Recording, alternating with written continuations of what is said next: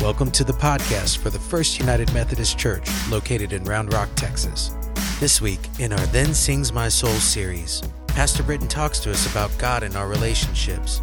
Pastor Brittain also reflects on what's the point in our lives and how we can be instruments of God by living in His image. You know, when you think about nature and all the things we see the sun, the moon, the stars, the beautiful trees, the flowers that we can see that God is in that. But I've never seen a sunset in a hospital room holding the hand of a patient saying a prayer.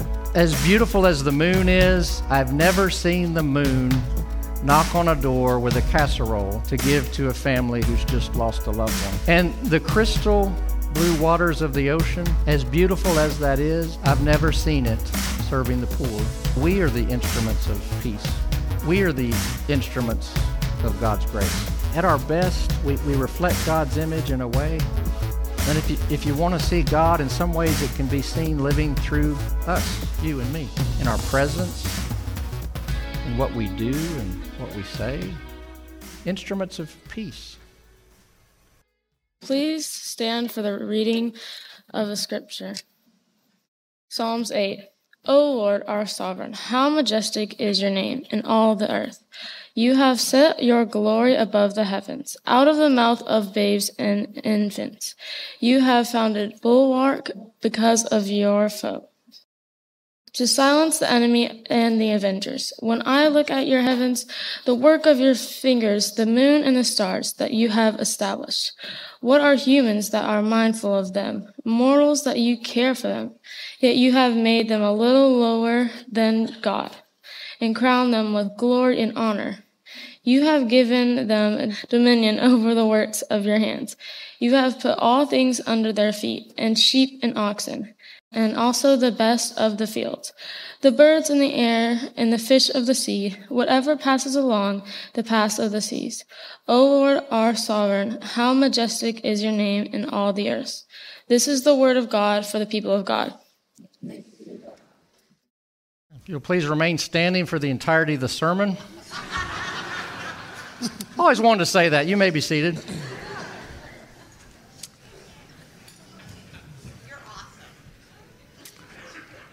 True story. One Sunday I preached to the choir, literally. I just I had my back to the congregation. I preached to the choir, so that was fun. Let's pray. God, help us to hear a word of hope and grace and love and what you say to us and through us. And today, especially as we focus on what it means to be instruments of your peace and your grace and your love, we pray this in Christ's name. Amen. How many of you saw the landing on the moon live? We have a few in here. Had a lot more at the 8:30 that saw it live uh, here and I presume at 11 too, but here, uh, me included, I was not born. Uh, I was born in 1973, and so I was not around for the landing. but uh, it's neat looking at the story behind it, the history. Uh, Buzz Aldrin, one of the astronauts, was given permission to take the communion elements up to the moon, and he actually uh, celebrated uh, Holy Communion there. David Johnson, and many of you know one of our pastors earlier this morning had a good dad joke for that. He said that communion was out of this world. So I was like,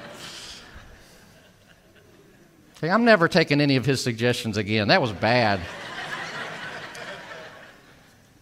Uh, but think about that. Can you imagine having the sacrament there as you look out from that view? And, and, he read a scripture too, uh, or portion of it. Uh, anybody know what that was? Psalm 8. So, what we just read in that part there in the middle of Psalm 8, when I look at the heavens and the work of your fingers and talks about the moon and the stars, and what are humans that you are mindful of them? And everybody at some point in your life asks that question. There's about nearly 8 billion people in the world now, they estimate. So think about that a second. 8 billion people. How on earth can God keep up with that many people and that many needs and that many souls?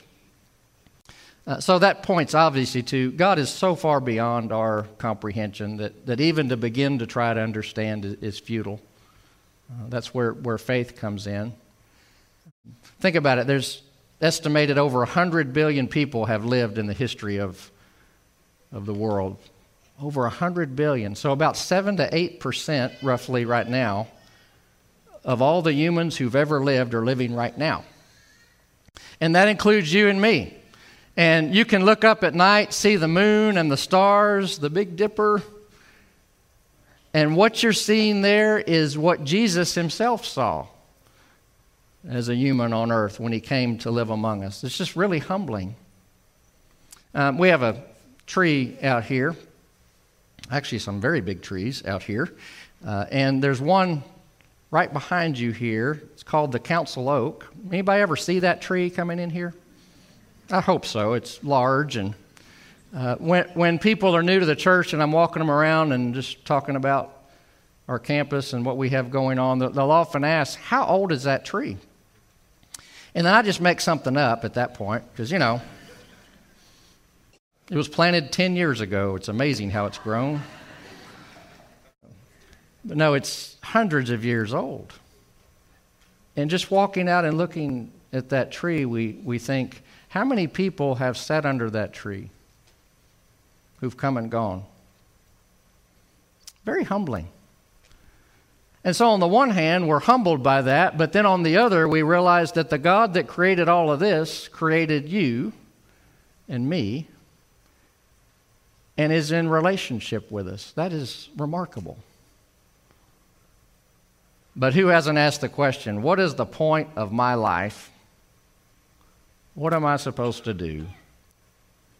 Well, there was a guy named Francis who asked that question several hundred years ago. Francis uh, was born in 1181, 1182 in Assisi, Italy. And his mother actually named him Giovanni. That was his original name for John the Baptist. Well, his name got changed because his father, who was a cloth merchant, very wealthy, was away for months while she was pregnant, uh, and then also after the birth. And he arrives back and finds out that the son had been named Giovanni. And he didn't want to have a religious connection to the name, so he just changed the name. Can you imagine being his wife? You're gone on business during most of my pregnancy I just gave birth, and now you're going to come in here and change the name. And well, he did. Francesca, uh, meaning Frenchman. And so Francis became his new name. And by all accounts, he had it made. His father and family were uh, wealthy, uh, anything he wanted, whatever he wanted to do. And, and that's how he lived the first part of his life. He was one that uh, could go anywhere, do anything, very popular a lot of charisma. And then something happened. In 1202, there was a civil war between Assisi and the neighboring town. And Francis was taken captive and put in a dungeon for a year. They had a ransom on him. So imagine being in a dungeon for a year, mostly by yourself. And his ransom was paid, and he was released from the dungeon, and then he began to really reflect on life. I think a year in a dungeon will do that to a person, right? I mean, what's the point? And as he began to reflect, he, he wound up walking through this church in the countryside. It was half ruined. Uh, he walks inside the church, and there's a crucifix on the wall. And he had this experience of Christ through that crucifix saying to him, Francis, rebuild my church. And he wasn't just talking about building, building, he was talking about rebuild my church. So much corruption and not following along with what Christ intentionally called us to be. And, and so that was a defining moment in his life. So he decided to take some of his father's uh, clothing and sell it to help rebuild the church. And part of this rebuilding was to fix churches like that that was half ruined. So, how do you think his dad reacted when he found out he took some of his merchandise and sold it to help rebuild the church? Didn't go over well. In fact, it was so bad that his dad had him uh, paraded into town in front of all the townspeople to take account for what he had done. Can you imagine? Well, at that point, Francis decided, you know what, I'm done. See ya. He takes off his clothes, literally, took them all off, and he put on these beggar clothes and garments. He renounced his father publicly and said, Our Father, speaking of God, is who I will serve. And then he just took off on his own. Didn't have a job, didn't have really a support network. He just took off. And his sole purpose at that point was to minister to the poor and to share with them the gospel. Hands on ministry with the poor. Well, he has an experience here. He, he began to encounter lepers. Now, prior to this, Francis was really afraid of lepers, and the belief was if you get anywhere near a leper, you would contract the disease, and, and they were put in these leper colonies, just stay away. And he would actually hold his nose like this when he got within two miles of a leper. So, you want me to talk like, you want me to try it, see what it sounds like? Hello. Can you imagine? Well, suddenly things changed, and he had this encounter with a leper where he not only came up and interacted with him, he hugged him. He began to help him with his wounds. That to him was everybody needs God's grace, and even if it means I'm suffering myself, then that's what we're called to do. So the next step for him was to go before the Pope because he needed permission to go out and do all this.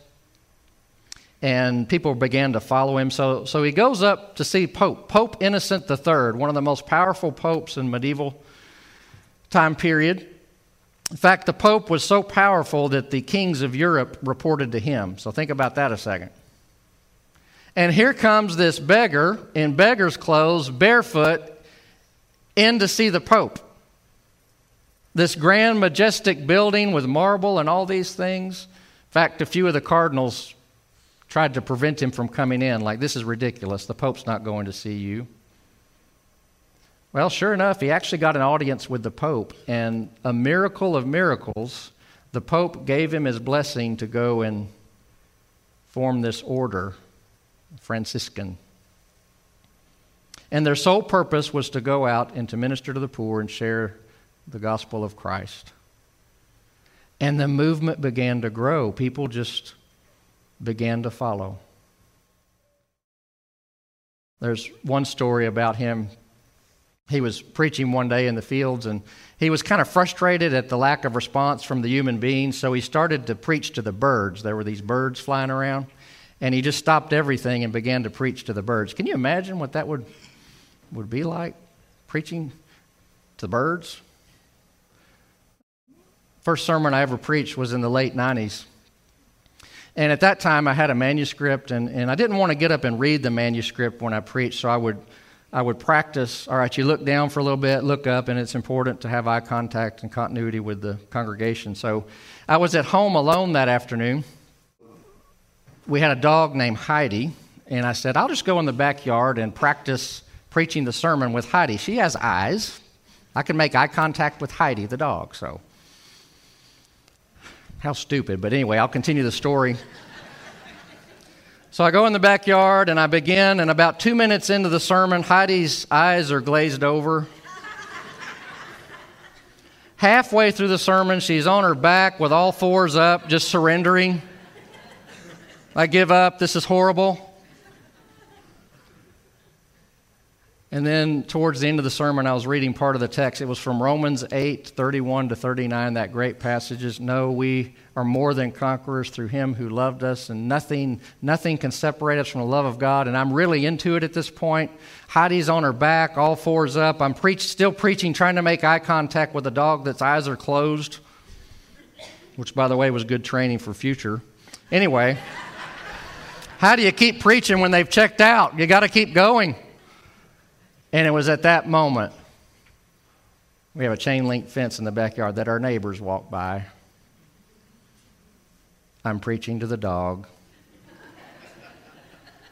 I never saw them walk that way ever again. well, Francis preaches to the birds, and the legend has it the birds all quieted down and listened. So uh, he gets this reputation as one who has a special connection with, with animals. In fact, in the earliest medieval paintings, they'll have a, a, a painting of St. Francis, and then you'll have these birds in the painting, and they're usually crows, and those were considered nasty birds, and so they represented uh, the poor, those that no one wants to be with, the outcast. Yet Francis here is among them. You know, it's a remarkable story, his life. He goes along and the order grows. There's more and more people following. But then in the order, people begin to say, well, what if we change this or that? Do we, do we really have to go out without anything and to beg? And, and they begin to fade away. And towards the end of his life, he just had a few friends. So started off this wonderful movement, just a few friends. At the end, his, his eyesight was gone. He was in poor health. And in 1225, he wrote a, a, poem. It's called Canticle of the Sun. And, and we sang part of that earlier when we sang the All Creatures of Our God and King. It's, it's based on that poem that St. Francis wrote, which I'll read in a minute. William Draper actually put it to music and put it in the form we have it today in the, in the early 1900s. In fact, when he was near death, he, he actually sang that near death.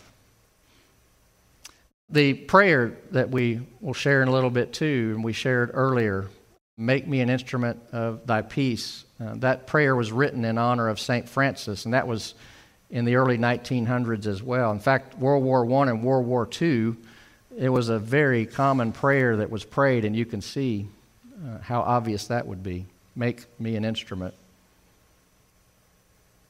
You know, when you think about nature and all the things we see that can connect us with God, you know, the sun, the moon, the stars, the beautiful trees, the flowers, the and, and God really is present in that, I think, that, that, that we can see that God is in that. But, but I've never seen a sunset in a hospital room holding the hand of a patient saying a prayer.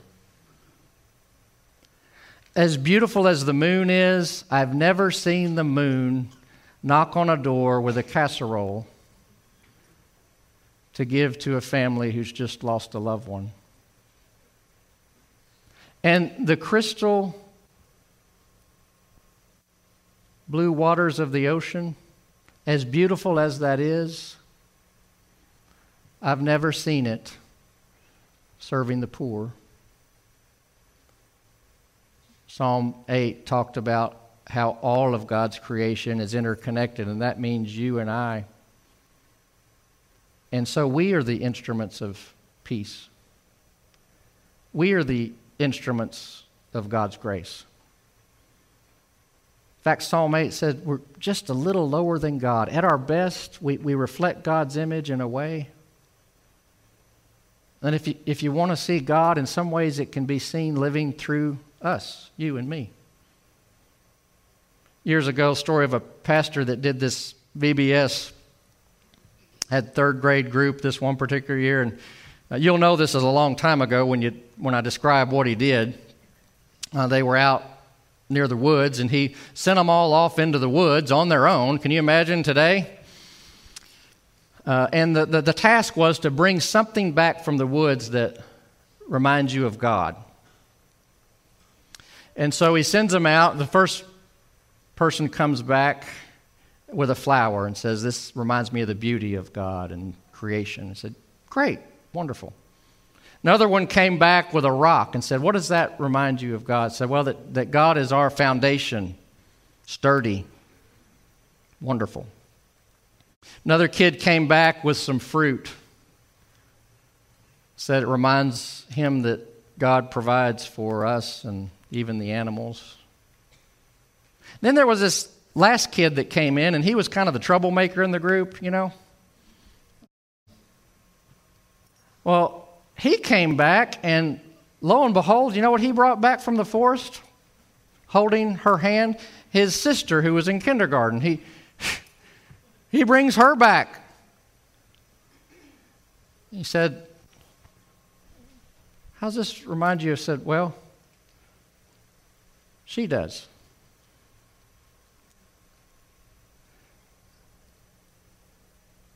You and I, through God's grace and the Holy Spirit, do you know we can actually reflect God's image?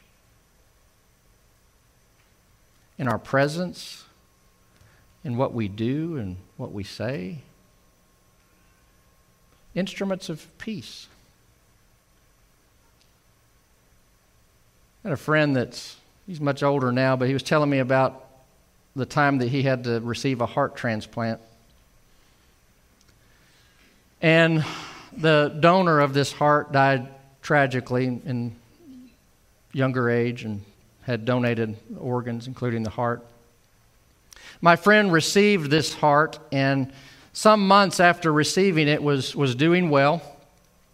And he received a phone call from the mother of the gentleman that passed away. And she had a simple request. She said, Could I just meet with you so that I could put my hand on your chest to feel the heartbeat of my son?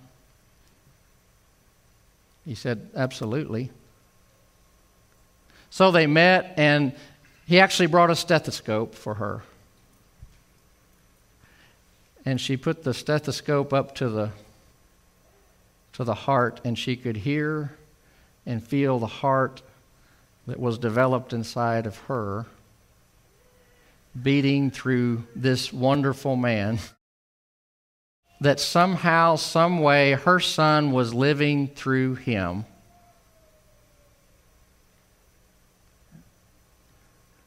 If we were to put the stethoscope of God on our hearts, our souls, what would people hear?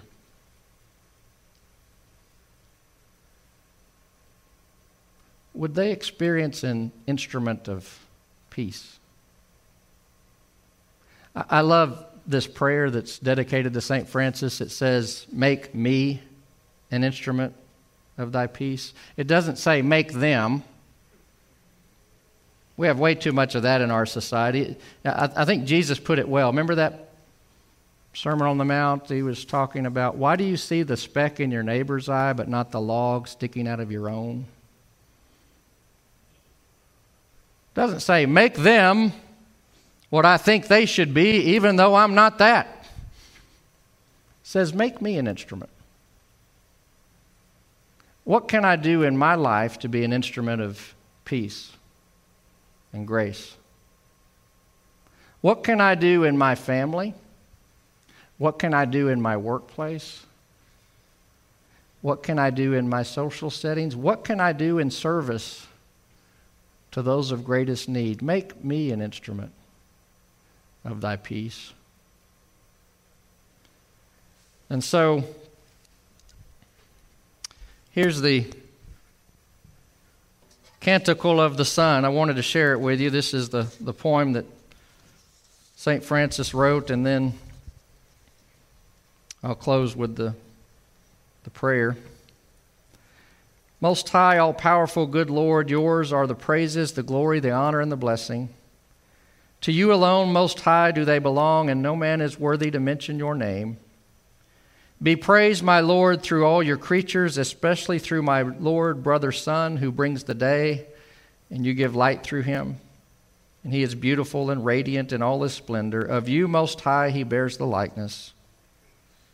Praise be you, my Lord, through sister moon and the stars. In heaven you form them clear and precious and beautiful. Praise be you, my Lord, through brother wind and through the air, cloudy and serene, and every kind of weather through which you give sustenance to your creatures. Praise be you, my Lord, through sister water, which is very useful and humble and precious. Praise be you, my Lord, through brother fire, through whom you light the night, and he is beautiful and playful and robust and strong. Praise be you, my Lord, through Sister Mother Earth, who sustains us and governs us, and who produces varied fruits with colorful flowers and herbs. Praise be you, my Lord, through those who give pardon for your love and bear infirmity and tribulation. Blessed are those who endure in peace, for by you, Most High, they shall be crowned. Praise be you, my Lord, through our sister bodily death, from whom no living person can escape. Woe to those who die in mortal sin, and blessed are those who will find your most holy will, for the second death shall do them no harm. Praise and bless my Lord, and give him thanks, and serve him with great humility. And so we sang a good part of that earlier. And the most amazing thing I think about his story is that he showed up as a beggar to the Pope, dies with just a few friends, and a couple of years after his death, he is made a saint. And construction began on this beautiful basilica in his honor in Assisi. An absolutely incredible testament to the truth of the gospel of Jesus Christ.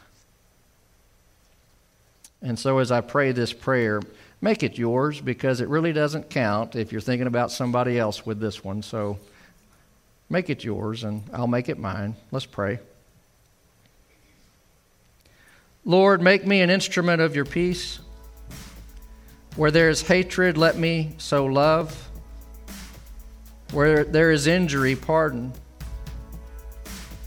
Where there is doubt, faith. Where there is despair, hope. Where there is darkness, light. Where there is sadness, joy. O divine Master, grant that I may not so much seek to be consoled as to console, to be understood as to understand, to be loved as to love. For it is in giving that we receive it is in pardoning that we are pardoned, and it is in dying that we are born to eternal life. Amen. Hello, and welcome to the Sunday Sermons podcast recorded at First United Methodist Church in Round Rock. My name is Justin Anderson, and I am the audiovisual director here at the church. Thank you so much for listening. We have decided to connect this podcast to our community outreach programs where you will hear a little bit about how our congregation is having an impact out in the community. Right now, we are in the middle of our Then Sings My Soul sermon series, and we are connecting it with our Sleep in Heavenly Peace partnership. If you haven't heard of Sleep in Heavenly Peace before, they are an organization dedicated to making sure that every child sleeps in a warm bed. Our congregation has partnered with them before by raising money and organizing hands on bed builds as well as delivery to their final destinations. This year's bed build will be done by the students of D Now, but if you would like to donate to their cause, you can find all the information on our website www.fumc-rr.org. Thank you so much for your support in this community, and we look forward to walking with you in whatever ways you may need. You can always reach out at info at fumc-rr.org, where we look forward to hearing